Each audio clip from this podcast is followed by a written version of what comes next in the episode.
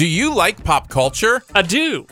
I wasn't talking to you, Andrew. Oh, If you enjoy movies, television, all that kind of stuff, uh, we have a lot of fun on Sift Pop Podcast, part of the Studio DNA Podcast Network. So you can come check us out every week. You can listen live or just download it to your podcast feed. every single week, Aaron breaks down the newest movies that are big in theaters, and I make funny noises. you could probably pick one of those that you would like. You can join us every weekend live by looking at Spreaker.com slash Studio DNA, or you can find us in your podcast player of preference by searching for Sift Pop.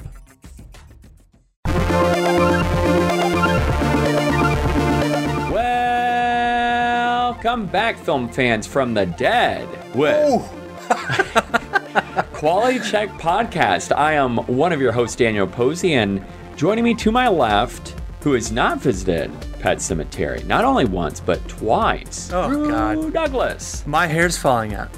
I I'm falling apart right I was now. combing your hair, and it was getting caught. It was getting tangled. We had a nice moment in the bathtub.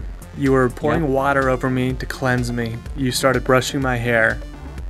And chunks of it started coming off. I literally started playing the Ramones, and Ooh, I just it. wanted to listen to a little bit of that, have some downtime before this podcast, just to prepare.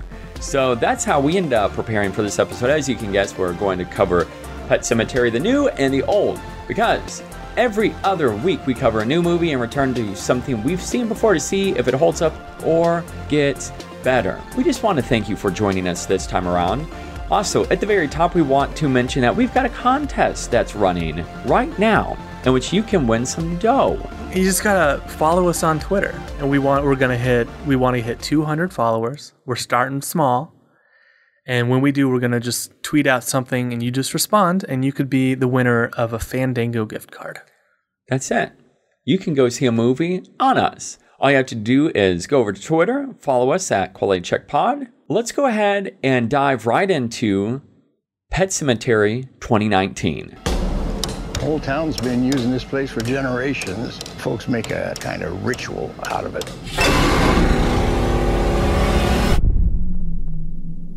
It's not some campfire story. Saw these in the trees up there. They're warnings. The local tribes carved them before they fled. They feared that place. There's something up there. Something that dates way back. Those woods belong to something else. Pet Sematary, the remake, although there's really not a lot of big changes in the story here with this in the original, Pet Sematary tells the story of a family who moves to the countryside and soon discovers their property also includes a pet cemetery, which has mystical powers. when I buy a new house is one to not know that I'm now living along a road that's very busy with semi trucks. You just, you will hear that's like living by a train track. The Creeds never did much research No, it's like they just when it came in. to yeah, they're like, yeah, that one looks cool. I'm going to buy that. I will forever look to make sure whenever I'm buying a home in the future that it includes a pet cemetery. It's got to be on the re, like the realtor website, right? That's one of the perks. It's like Yeah. three bed, You've got a trail. and a half bath, nice trail, pet cemetery, which is uh, haunted by an ancient force. and a semi creepy neighbor. He's not creepy. At He times, his intentions yeah, we'll get into this, but uh, he's a little more sinister in this one. Loves. I don't have a lot of stats because the director of 2019, I'm going to start calling it Pet Sematary 2019, 2019.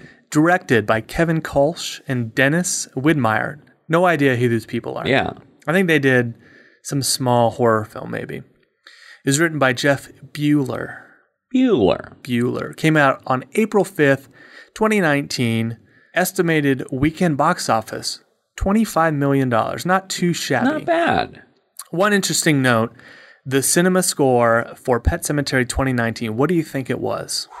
Cinema score. I'm going with. Now, this cinema score is it's this company out of Vegas, and they it's like an exit survey of people who went to see it opening night only. So these are people that really wanted to go see the movie. I'm going with a flat B. C plus, Ooh. pretty low. That's not Whoa. good Because again, the the idea is these people wanted to see the movie, so anything like a C plus, which is just okay, Yeah. I see that. I'm like, oh, that's fine. That's not good. Yeah. That's I know. pretty. That's like mixed to bad. yeah. Uh, Rotten Tomato score. This came out of South by Southwest. People lost their crap, They were eating it up. and for I don't know two weeks maybe this was in the 90s on Rotten Tomatoes. Yeah. Uh, the weekend, this weekend, as it was released, sank like a stone, 61% right now. Let's do the Rotten Tomatoes game. A few weeks ago, we guessed what it would be. You said 67%. I said 43%. So you win this round of the Rotten Tomatoes game. 10,000 points. Congratulations. 10,000 points, a bucket of buttery popcorn, and one soda. I was nervous because out of South by Southwest, like this was fire. Yeah, I was people were talking about how great this is, how scary it is. And then I saw the score in the 90s for a long time.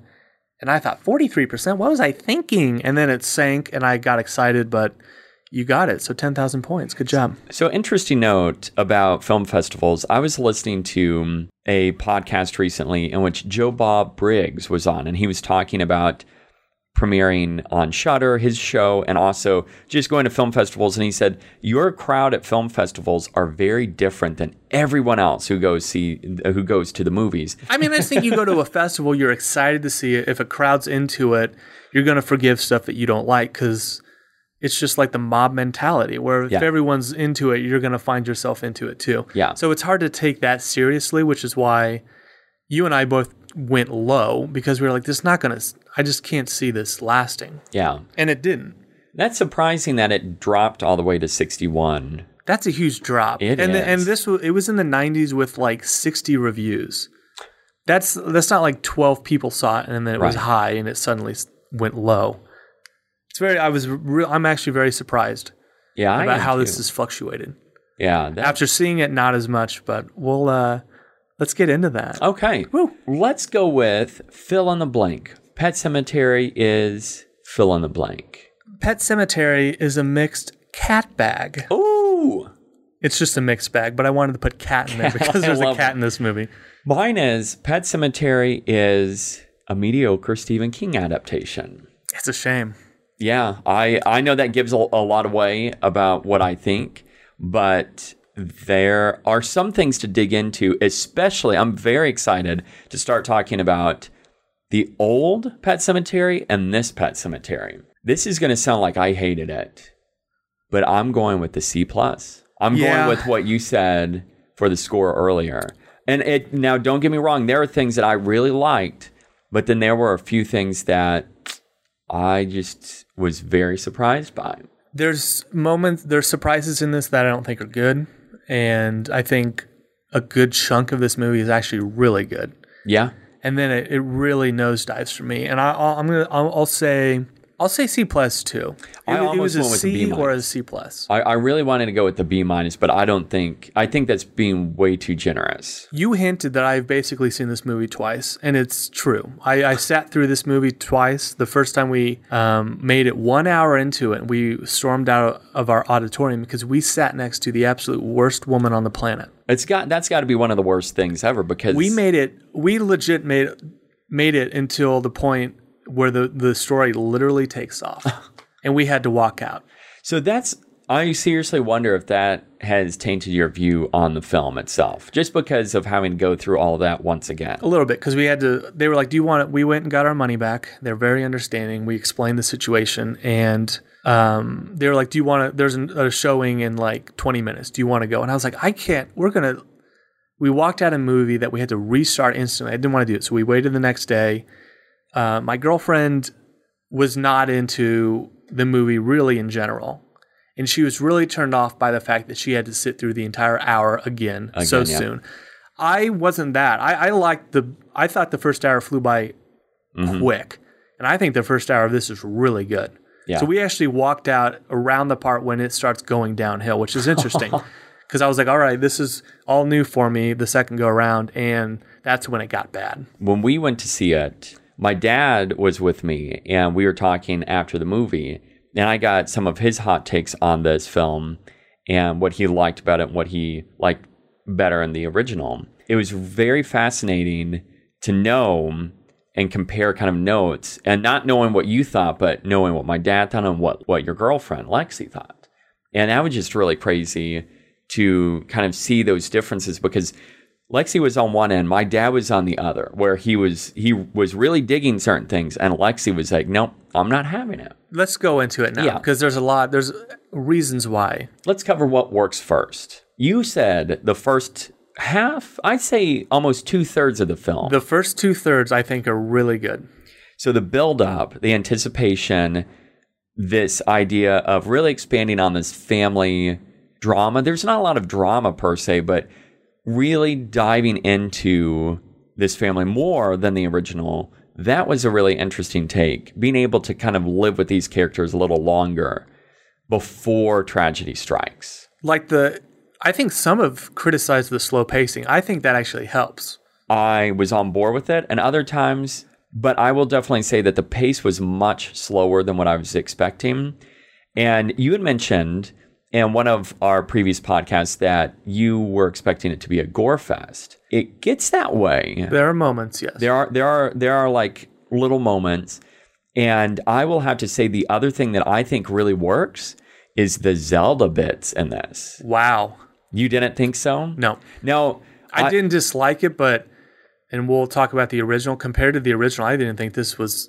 I didn't think this movie was scary at all. not scary, but I liked this idea of where she's haunted by this, and it seems like this new the the remake of Pet Sematary had this idea of Zelda of a sister that what happened to her as a child, which is the main actress, she's being haunted by her sister and and everything that happened to her as a child that seemed to carry throughout this film more. I like this kind of slow build this idea of slowly kind of losing our minds that's playing parallel to the story this the tragedy. I also enjoyed the acting in terms of lewis and his wife but judd i will i will say there's an asterisk next to judd. I, I like the cast minus the girl, which is Yeah. the reason why I think the second or the the final act tailspins. I didn't think she was. I hit going into it. I heard she was great, and she's. I didn't think she was I- that good. i wouldn't say great um, but and then the little boy is in it for two minutes. I don't know how you're getting a read on him. He's cute Yeah. when he's in it, but he doesn't do anything rightfully. I- I mean, I don't know what you're going to do with the kid. I enjoyed. I guess I should end up kind of backtracking, saying saying that I liked the interaction with the kids and their parents a lot more than the interaction with the kids in the original. But there are some good things in the original that it had. Yeah. with the kids interacting with their the parents. The interaction is a lot better. There are moments where the little boy and uh, Jason Clarke, which is Lewis Creed, our main character, where he's just giving him hugs and he's telling him how much he loves his father, and it feels genuine, like it's his, his actual child. And it actually, people in the audience are like, "Oh, they're Yeah. like, we're just kind of smitten by this little boy." technical aspect of the film, cinematography, I think is improved. There are a few other things that takes this bleaker tone than the original. I liked that, but at the same time, it didn't scare me. There wasn't anything about that. It just played into the atmosphere, I think, a little bit more. It's a lot of dopey jump scares. Yeah. It's kind of hounded by that. That may be it for me. I have a lot of stuff that I like. Uh, I just there's a lot of spoilers that I want to get into, and I we're not there Okay. because I love the beginning, the final shot, and the last shot. Uh, yeah. amazing. It leaves you the rest of the movie wondering what is this drone shot basically? Yeah, be, we'll get it. Let's we'll get in the endings. I like the cast a lot. I think Jason Clarke is really good. I don't think the kid's good. I'm iffy on John Lithgow.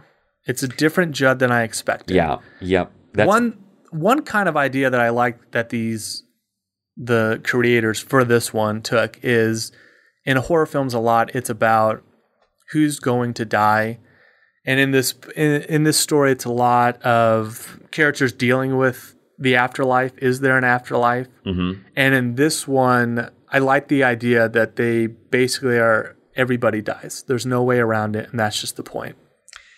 And I love that there is a difference of opinion with the husband wife, but that seemed to come off clunkier. And that was kind of a negative for me. But I do like them I guess playing they, with that theme. They flipped who believes what in this one. yeah. That's different from the book and the original. Oh, from the book too. Yeah. Okay. And I actually think in this 2019 version, um, what they believe makes more sense. Yeah, Because Jason Clarke Lewis is a doctor, and he's the one that doesn't believe there's anything when we die. And it, it's actually switched from the book, where he is one that is like, I, I think there is probably something next. And his wife is the one that is really against that idea and even bringing that up to their daughter. But it, in this one, he's the one that says there's nothing next.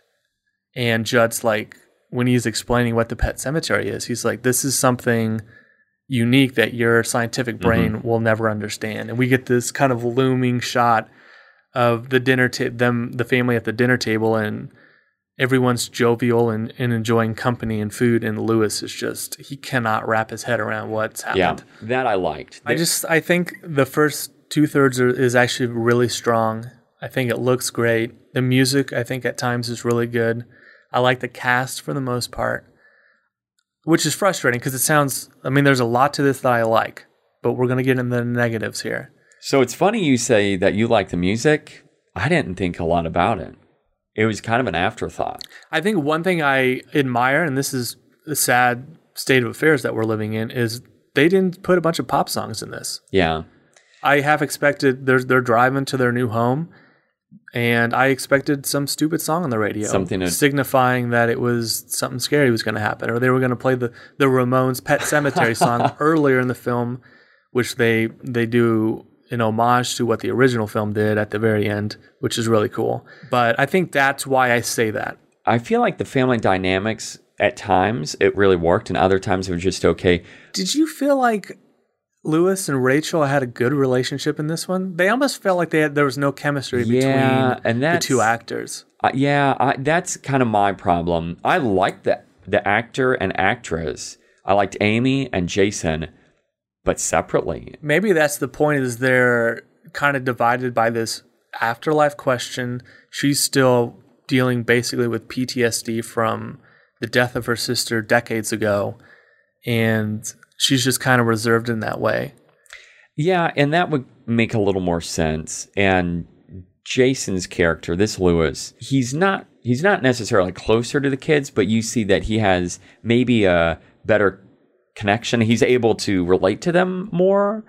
Uh, that was interesting, but yeah, their their chemistry just seemed to be a little off. The other thing is that the story changes. I wasn't a huge fan of the ending, though. I enjoyed, but I don't want to give a whole lot away on that. And like you said, it relied too much on jump scares, these hokey jump scares. And I've been thinking ever since we watched it, is there a way to make that better in this kind of movie? I think there is, but they just haven't been able to figure that out. Yeah, the problem and the Ringer has an interesting piece about how do you how do you tell a story where the audience already knows it? Like, can you can Yeah. you scare an audience where they they're walking into a film that they already know the story to? And I think this story is limited to what you can do and how much you can change. Mm-hmm. And they actually change quite a bit in this one, and it's not a bad thing. It's just you're altering what we already know, Sure. and at some point we have to stop making this movie. Yeah. Yeah, I agree. And was, what what can we do other than a, a new family moves in and then we have another haunted house element, or Yeah. they're now dealing with something that because they tried with Pet Sematary 2 way back in the '90s, and it's friggin' disaster. yeah, I don't think I've ever seen that movie, but I just have never You should watch it. It's interesting. The producers of this said if this does well, we have a prequel idea in mind, and then the ri- the directors of this said. We don't want to do a sequel, but if there was something we were gonna do, it would be a prequel about Zelda. And I'm like, what Oh. do we oh. have on this Zelda story? There's no, she's confined to a freaking bedroom That's with like it. meningitis. I think it it's a great parallel story, as in what's haunting her, but keep it at that. yeah, And that's all. it's one of my favorite parts of the book, and I like it in the 1989 version. It's fine in this one, but why? Wh- how in the world are you going to sustain that for two hours? One thing That's I did like is this is an hour and 35 minutes. Yes. which at times makes it feel really brisk, like we're moving along. And then there's times when it feels rushed. The catalyst from this movie is Church dying, and he gets buried in the pet cemetery and comes back. And I feel like we, how, this is going to sound stupid. How do you get to know a cat? But we only see cat like, or we only see church like three times prior to Lewis finding out that he has died, and mm-hmm. then he's brought back. So it just felt quick. There's something about the pacing in the beginning that somehow feels quick yet slow burn, which I like. Especially the very ending. I felt like you were saying it w- felt rushed. I felt a lot of that once we end up having the death of the child. It just seems to m- really move forward very quickly. It does that in the book, though. Um, Gage doesn't die until very late, in and the that whole part is not. It's the smallest section of the book. That's so fascinating because I I feel like there's we can live with that a little bit longer because it's like they come back and they're confused and they just go on a rampage and they're nuts. Yeah, but think this is the idea. So we need to start getting into spoilers here. If you are ready to dive into the spoilers, you've seen the film, spoiler time. Spoiler time. The big twist in this one is that Gage isn't the one that dies, and if you've seen the preview, this won't matter. But it's actually the uh, Lewis's eldest daughter Ellie who is hit and killed, and she comes. He buries her in the pet cemetery. She comes back. I guess the place beyond the pet cemetery, and she comes back wacky. A little She's bit. basically as she's like a zombie kid who gradually, basically within a day of coming back, starts losing her crap. but if you think about this, the idea that Judd tells Lewis is the longer you wait to bury this, bury whatever it is, is is the the the greater risk that they're going to come back wonky. So if you died and I took you there immediately, maybe you could Have a be a bit. normal Yeah. person for a little bit. But think they had to do the funeral. Yeah. They had to do all that. So probably a week goes by before he brings her back and then he's got to bury her, At least dig her up, bury her. So she's already, I mean, that's a bad start. Did you like the alternated twist of switching? Yes, I did. Especially so that scene with Gage running out to the road. I thought, oh my gosh, they're going to kill both the kids. Woo.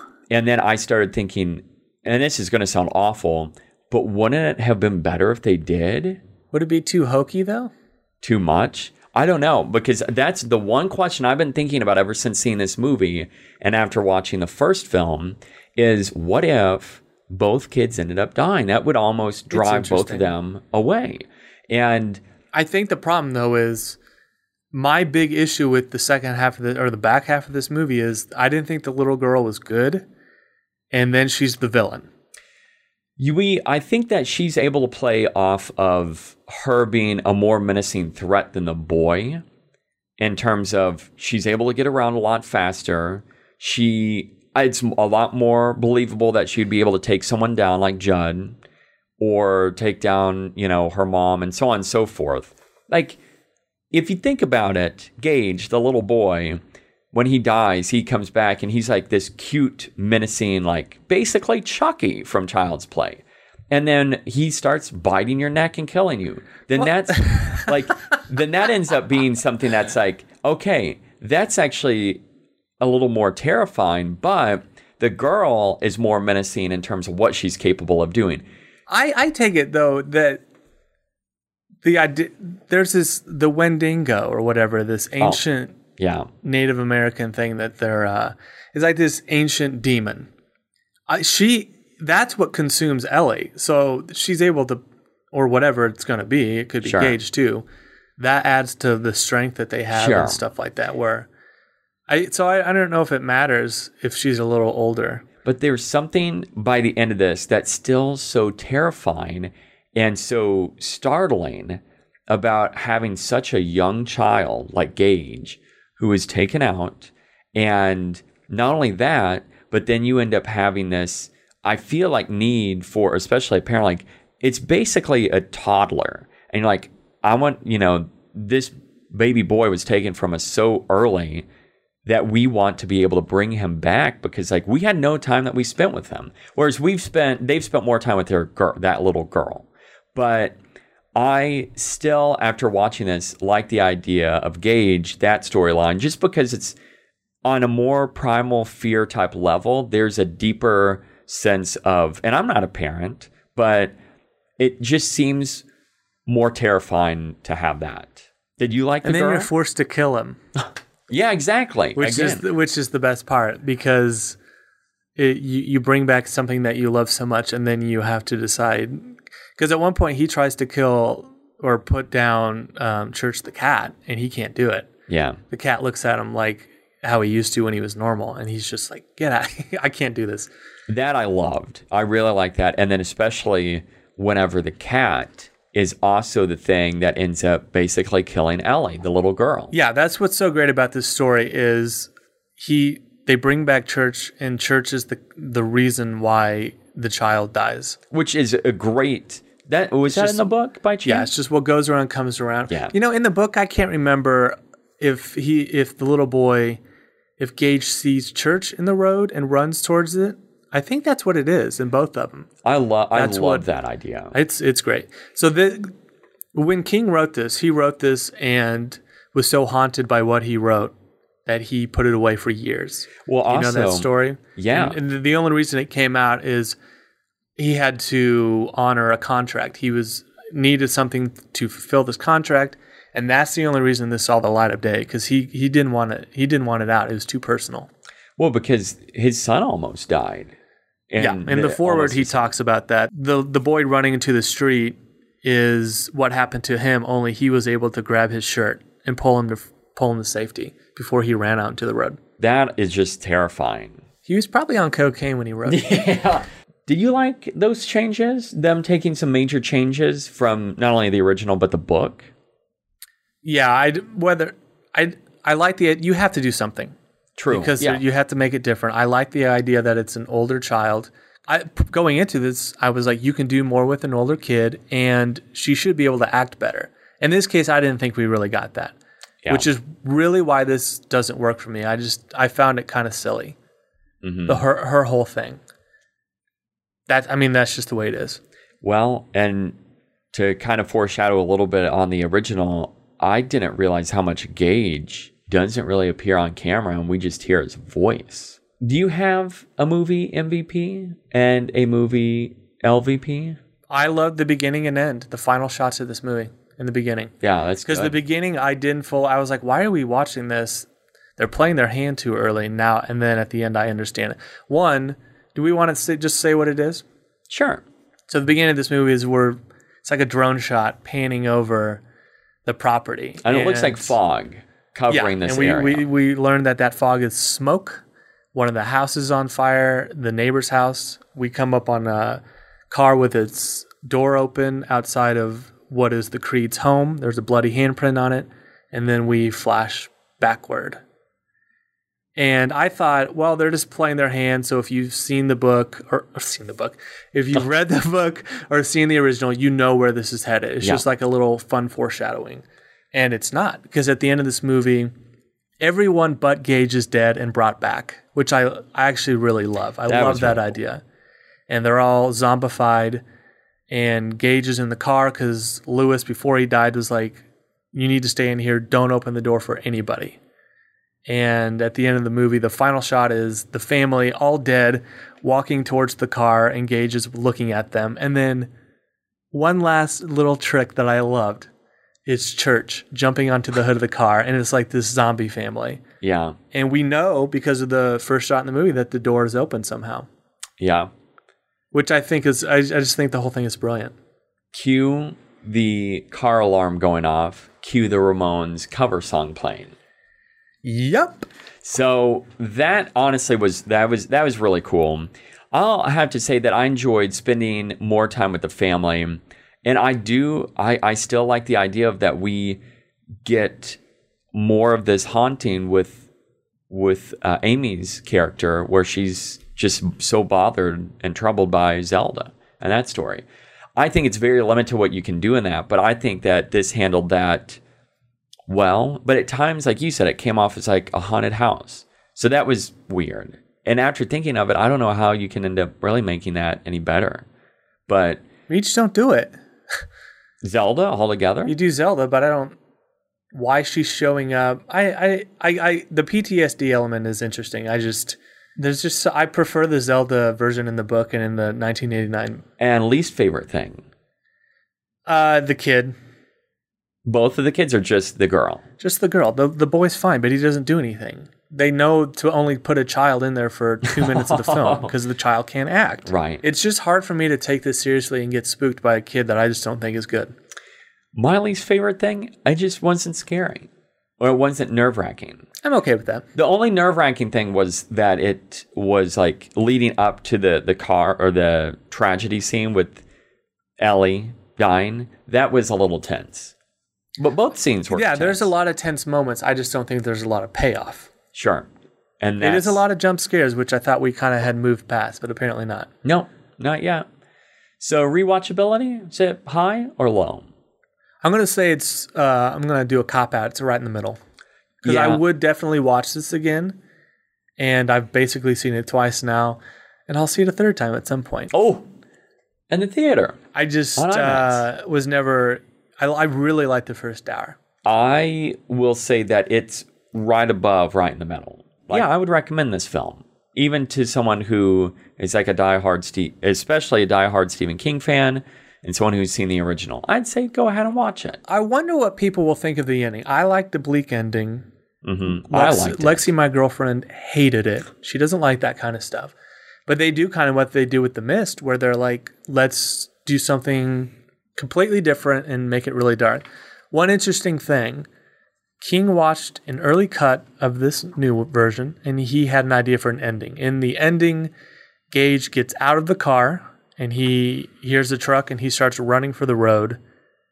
He doesn't get crushed. A woman pulls him to safety and is like, Where is your mommy and daddy? And it ends with Oh. the zombie family coming. Oh, that's interesting. Would you have liked to have seen? I that? like the ambiguous ending where we don't know what happens to him. We don't know if they're going to kill him and make him the part of the undead. Is he just going to be living with these undead family members? Are they going to go on a terror spree? We don't know. I love the idea that we just don't know. I think they're going to start the underground families for us. I hope they turn into the undead version of the Partridge Family. They start playing some tunes around the world. Or the Ramones. That'd be great. I I, oh, I Oh, she Lexi also hated the Ramones song, by the way, which That's I. I'm not even going to get into because that's just insanity.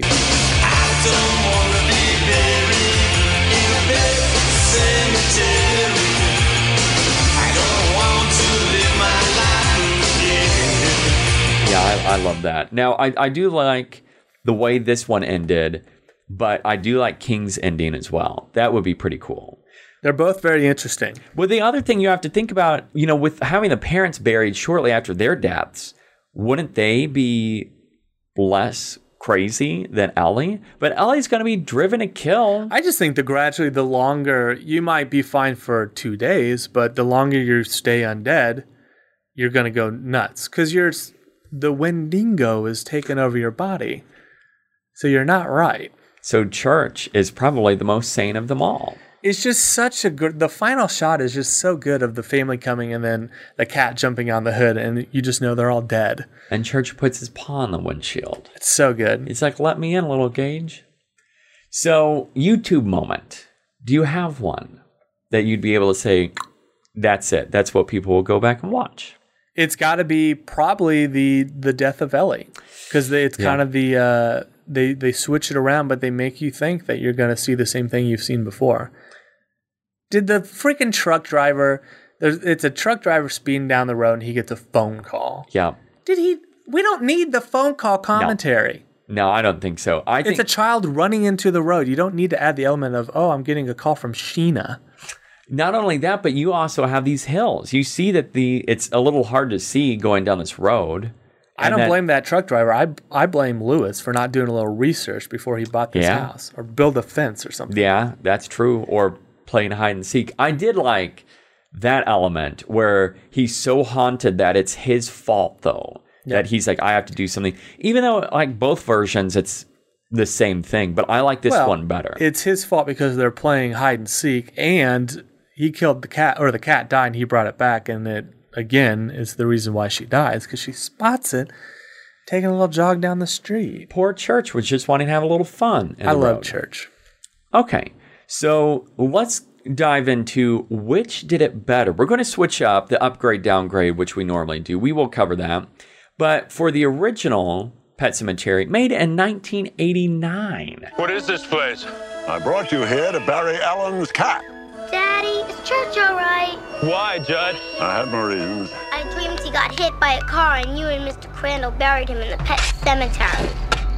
What did we do tonight, Judd? What we did, Lois, was a secret. Which film do you think did it better? Let's start with acting. What do you think had better acting? Uh, I would say this one because I actually was pleasantly surprised by how much I liked Jason Clarke. John Lithgow, a little iffy on. I know. It's a much.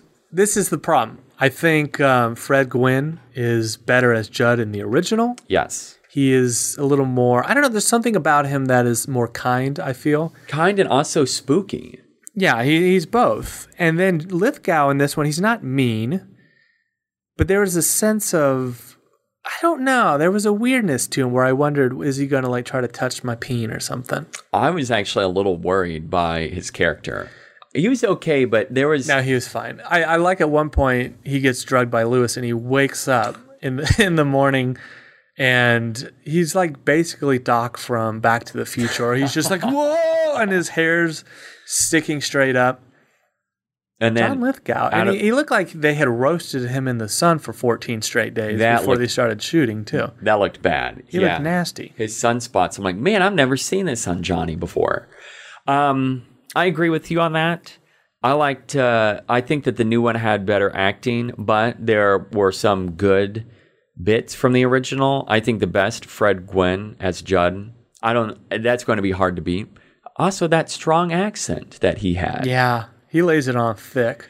Directing I would say this one. Yeah. it's more modern, a little more slick. the new one. Cinematography, pretty much hand in hand. Yeah, same thing. Uh, story. Which did it better? I prefer staying. I, I prefer the King book, so I'm going to say the '89 version did it better. Which better. is also written by Stephen King himself. He wrote it himself, and I just pref- I think I still prefer that ending, the ending of the book and of the movie. So the book is the same as the first film, right? Yeah. So Lewis eventually kills Church and Gage. He puts them down, and he burns the neighbor's home down. And uh, his wife is killed by Gage, and believing that he can bury her and have her come back normal, he buries her, and it ends with him playing solitaire. And he hears the creaking of the floor as she walks behind him and puts a hand on his shoulder and calls him darling, and it ends. And I like that ending better. That he's he knows how bad he's done it twice and it's turned out terrible both times, but he still keeps believing that I can make this work. Interesting. So, So, he he's re- reunited with his love because for that, uh, that was one thing at the end of the first film. I was like, why does he keep doing this? It's just going to end up bad. But it's hearing the that, belief that you can make it work. does he in the book? Obviously, he's like talking to himself and he's believing that, like basically spelling it out, saying, "I think that I can change it this one time. That it it'll be different this time." Yeah, that that it have she had just died. I can do this real quick and we'll be fine. hearing that makes me enjoy the that ending better. I will have to say both of those endings, though, we'll get into that in a little bit, have good points for each one. Uh, story wise, though, I think that the original I prefer that one a little bit more. Music, you really like the music in this new one. But I don't know if I could pinpoint it out of a music lineup. I just was happy. Yeah, I, I think I don't know. I, I I don't even know if I can answer this one. I'm going to say the original, the 1989 version, because it was just really eerie. The kids, is there a better version? For no, you? I think they both kind of stink. I like Gage in the original much better. Gage was cute in this, but I still like I still like that idea of the boy is like this cute kid and then like the mother picks him up and then he just starts chomping down on her. Same And- way with Judd. Yeah, Church. Is there a way yeah. The church in this one is a lot. I like the church in this one better. Yeah, the the 80 the 80s version he was a little creepier, but in like a bad way. It's times. yeah, they they did something to the eyes to make it look demonic, and it's you can tell that it's been altered. I just think the cute the cat in this one's a lot cuter. Yeah, and also like the stickiness of his hair in this, and yeah. with this was a long haired cat that is mangled and disgusting looking, and she's like, at one point, the little girl's trying to comb out the knots in its hair, and yeah, I don't know, just like that cat. I love the look of that cat. Is Yeah. Lewis dumps the cat in like the woods and drives away. We have a shot of this cat just staring him down. I love that. And the cat in church is just waiting to kill Lewis. Uh, we've already pretty much covered this, but the ending, you like the ending of the original better? Yeah, much better. The more I think about this remake, I really like this idea of we just have the zombie family staring down Gage. It's a good one. I think the ending's really killer in this. I may I may have to go with a new one. I really I, I like both, but I, there's something about this one that I like. But the ambiguity of the original, like you said, the wife coming in, putting her hand on Lewis and saying "darling," that's really cool. I like that. One thing I really like about this story too, and it, it, it's across the board, is, uh, it- you know, he Lewis buries Church, and Church wasn't his cat; it was Ellie's cat. But Mhm. once you do that, that is now yours. Yeah. So the cat's just following him around basically because it's like his new owner. I think that's really creepy. The other, also tying that into what you had to say, there's one line in this remake that stood out and I love so much. And it's where Lewis is tucking in Ellie and she just got back from being dead. Lewis and he says, Everything's going to be okay now that you're back. And she's like, Back from where? Yeah. I love that line. Love it. Um, she starts like remembering. I remember Mm-hmm. being hit. Don't you think if she would have been hit by that truck, she would have been like Mangled. smeared? Yes. That's what I was expecting, that there would be nothing left of her. She would be worse than Victor. Oh, and speaking of Victor, Oh, which Victor, loved it. Which version of Victor did you like better? I kind of like this new one. This They're both good, but this this one was uh I don't know. There was less Victor in this. Yeah, Victor is not as big of a part in this new one. I do like that it's really only Lewis and Gage who's speaking to that Victor's speaking to. Because in the other, the original, we see Victor also coming into play with the wife. Yeah, Rachel's hearing him. She's like, "Where have I heard this name before?" And I'm not as big of a fan of that. So I do like both. If they would have been able to find the middle ground, I do like the original look of Victor. This new Victor looked great too. Why do you think Victor wanted to help Lewis out so much? I don't know. Because he tried to save his life. But in the in this ver- the remake, he isn't in it as much. So I feel like he's like, I'm warning you, and you're not going to take my warning, so I'm done. It's weird though. Victor warns him not to do what he does, yet he's the one that leads him to the place beyond the pet cemetery. I know. So it's like, why are you doing it if you're?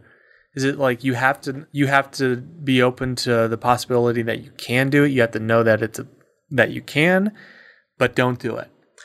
And What- I don't I don't get what he was yeah, doing. I, I agree. I felt like that was very, I don't know, just clunky for both this and the original. Then I, I just, I wasn't a huge fan of that. The Ramones song, how about that at the very end? the the Ramones, the original. Yeah, we got to go with the original. Okay, so can you give the original Pet Sematary an upgrade or is it getting a downgrade? It had been a while since I've seen it. I didn't think it was going to be good.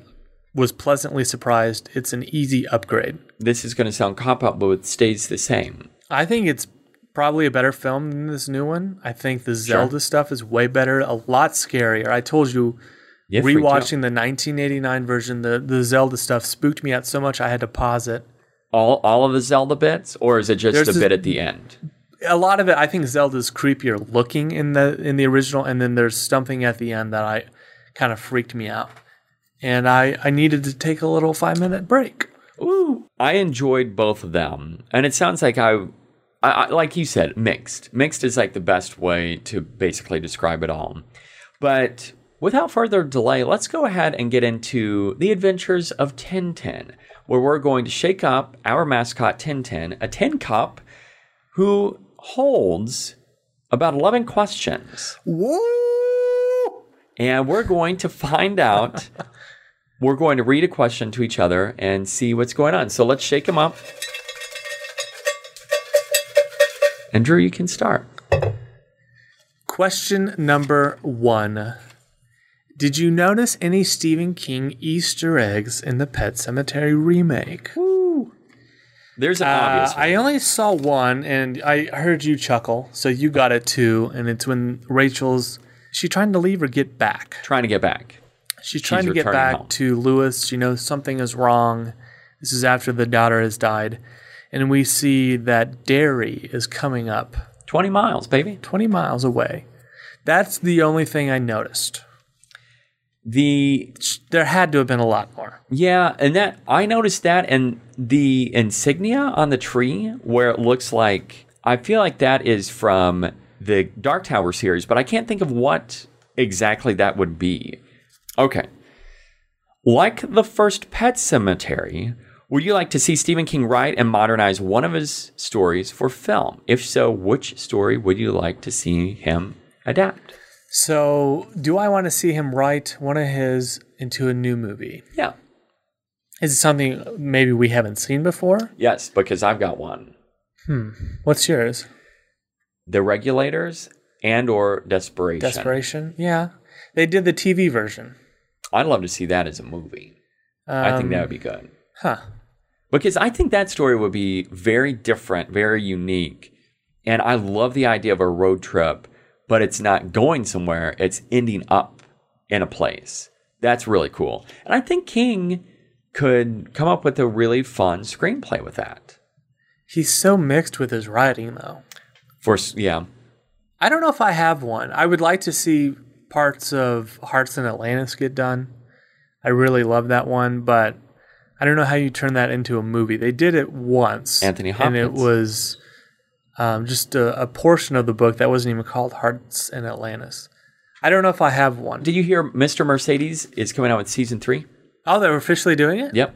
Is it going to wrap everything up? I would assume so because there are three books in that series. So are they doing each book? Uh-huh. I believe season? so. What's weird is that you can't like find that on Blu-ray. It's not on iTunes because it was it's on the Audience Network. I'm really no. I still haven't seen. Have you Fun fact. Pilot. I've only seen the pilot. That pilot opens with the Ramones' Pet Sematary song.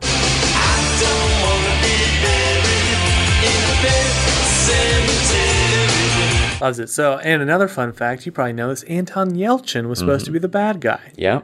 I love the third book a lot. Love that series. So Anton was never in it, right?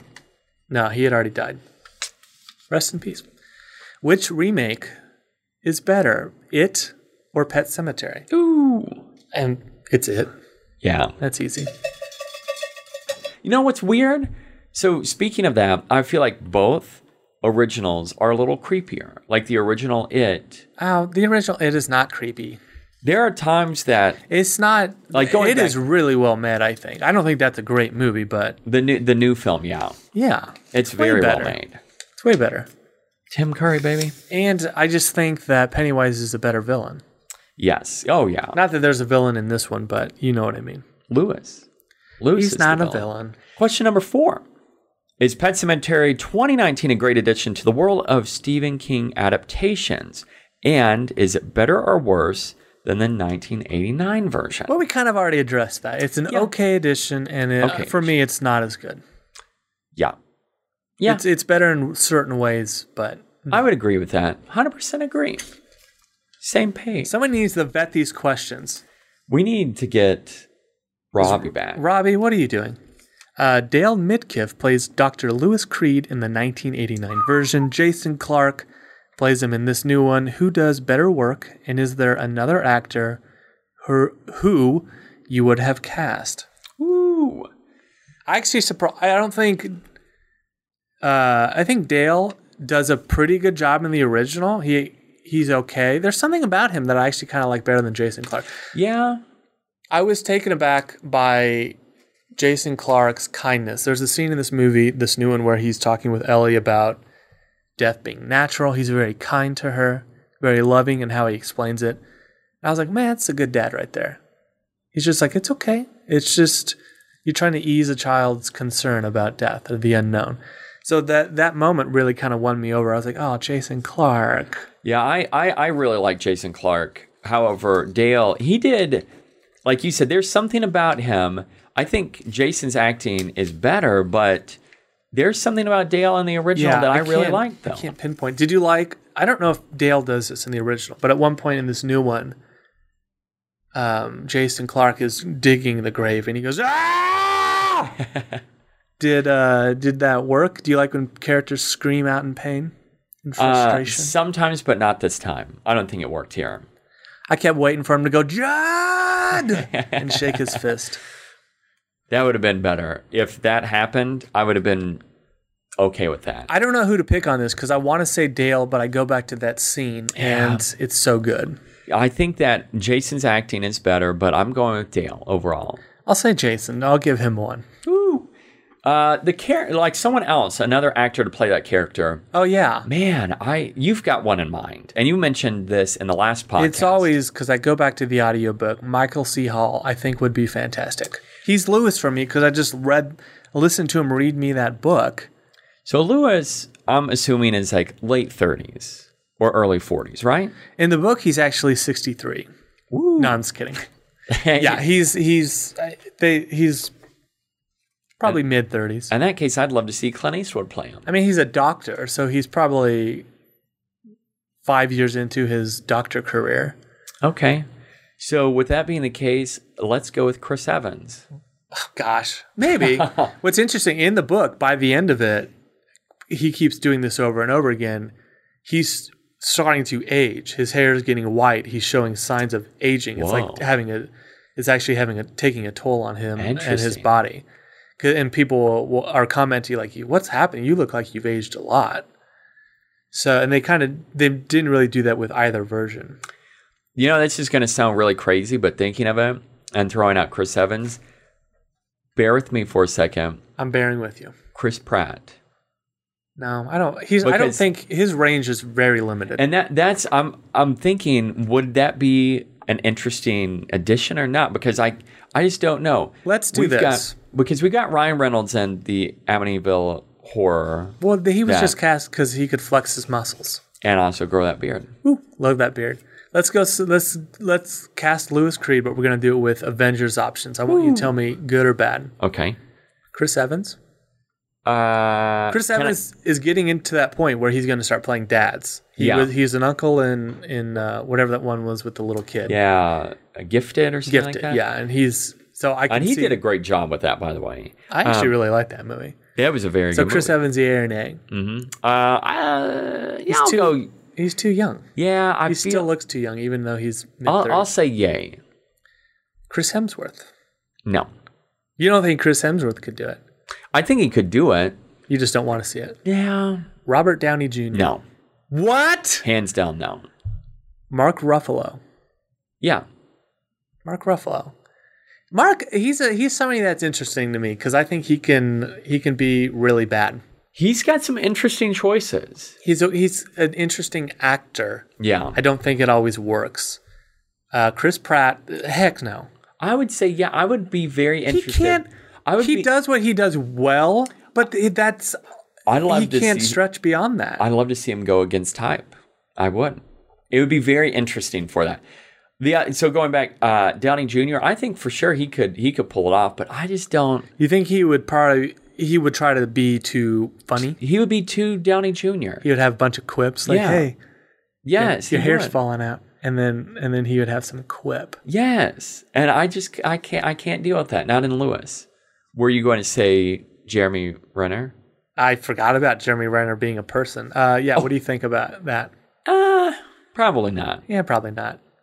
I'm sticking with Michael C. Hall's my pick. You know who else? And I said this last time is, nah, he's too pretty. Can't do it. Not even gonna say. Who it. were you going to say? Not gonna say it. Whoa! He's too much of a pretty boy, and Lewis is not that. I thought you were going to say Mark Hamill No. because we've got a little screenshot of Chucky up here, and Yeah, Mark Hamill's oh. going to be voicing Chucky. The Pet Sematary trailer let the cat out of the bag that Ellie is the one who gets squashed and resurrected, not Gage. Is that bad marketing or actually really smart? No, bad. That's horrible. Yes, I like can't tell you. I, I didn't think it was an issue going into it. I was like, I like the idea of the change. But you don't give it away. I would have loved to have not known that. And because they especially the way they do is they lead you to believe it's going to be the same. It's going to be Gage. The other idea, and thinking more about this, what if Judd was also left alive and he's the only surviving member and he doesn't know that this family just goes off the rails in one night? That could be interesting. And then he's got to live with them, and then Yeah. that changes it. But It, it- it's weird too because in the original and this one, uh, Judd's wife is actually alive in the book, oh, and she dies in the book. She oh, has- so that's the funeral they go to at the beginning. then. At one point, they have a heart. She has a heart attack, and that's when he reveals to Lewis about the pet cemetery. And then she eventually passes away. And Gage, when he's like demonized, he's he starts talking about Norma, and he's like, Norma was banging all these dudes, and Judd's like, stop, stop, and it's like it's the Wendigo's messing with his mind. We don't know if it, it happened or not. Oh, but it's hinted that she might have been like a little floozy. That I really like. But Norma's not in either version. Did you did you like the old John Lithgow picture? yeah, it made me laugh. that yeah, that made me. That, It's just like it looks like it was taken from another movie. from Harry and the Hendersons. Is it really? No, I don't- that's what I thought because my dad said the same thing. He's like, I wonder if they took that from that movie. Okay, Pet Sematary 2019 makes major alterations to King's classic novel. What is your favorite and least favorite? So only of those changes, right? Only of the changes. What's your favorite? I'm, I'll say the ending because I li- like I said I like the bookend to this movie. My least favorite. I don't know if I have a least favorite. I don't know I like I that they kind of alter Lewis and what he believes.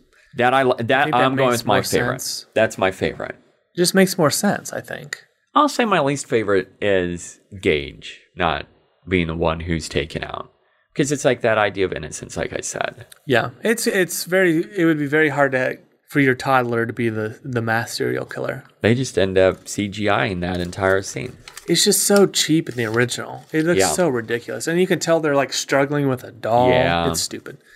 Uh, the latest version has numerous haunted house elements, namely with Rachel's PTSD about the tragic death of her sister Zelda. Is this a good addition to the story? Not the haunted house, but I do like her being haunted by her. I don't think it's. I don't. I like it, but it leads to a lot of jump scares, which is poopy. Especially her opening up the medicine cabinet mirror.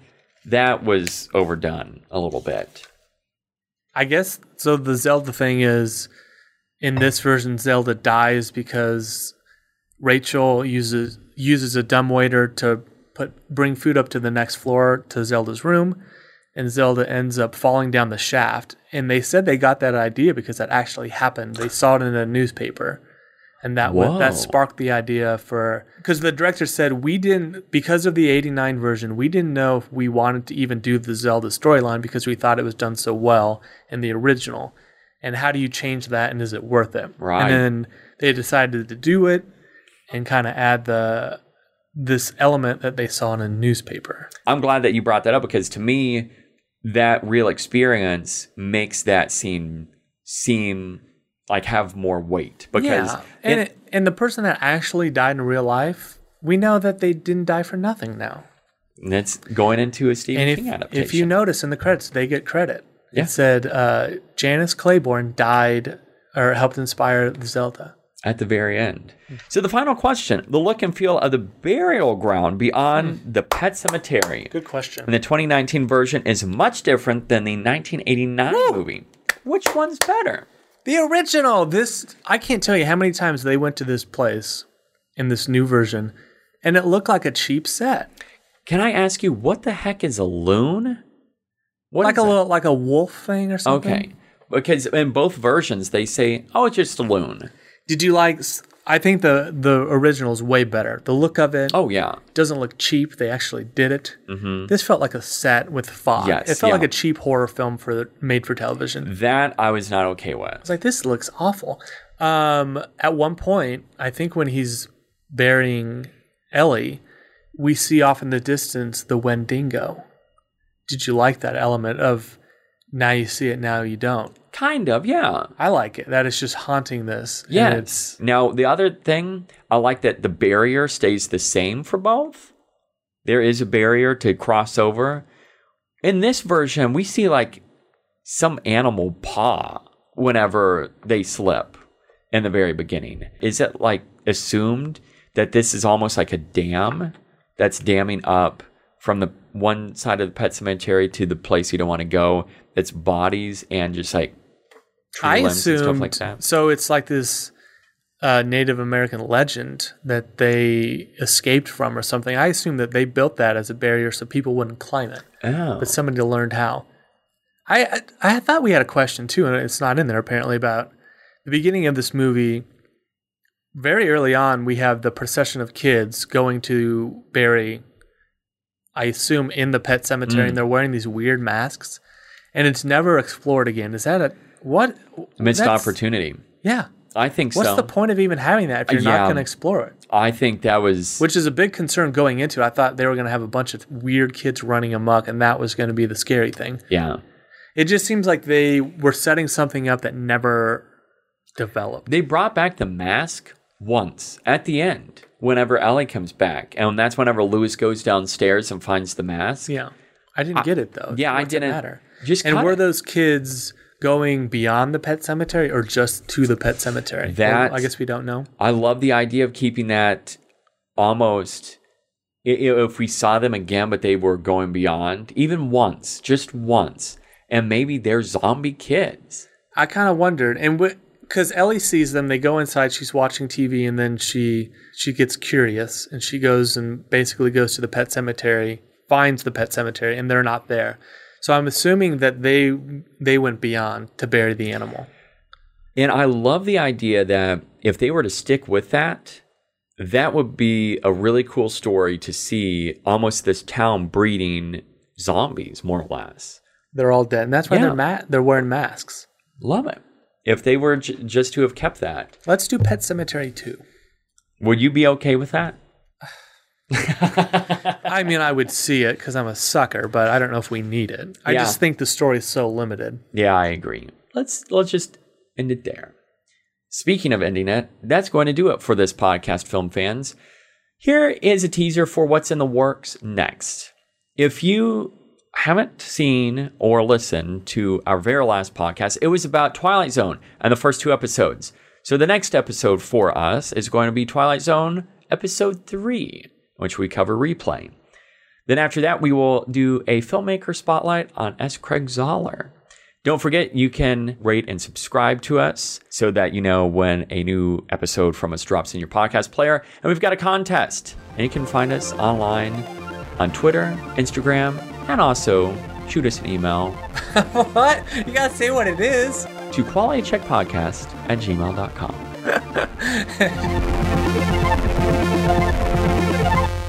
Quality Check is part of the Studio DNA Podcast Network. Find more of your favorite podcasts at Spreaker.com slash Studio DNA.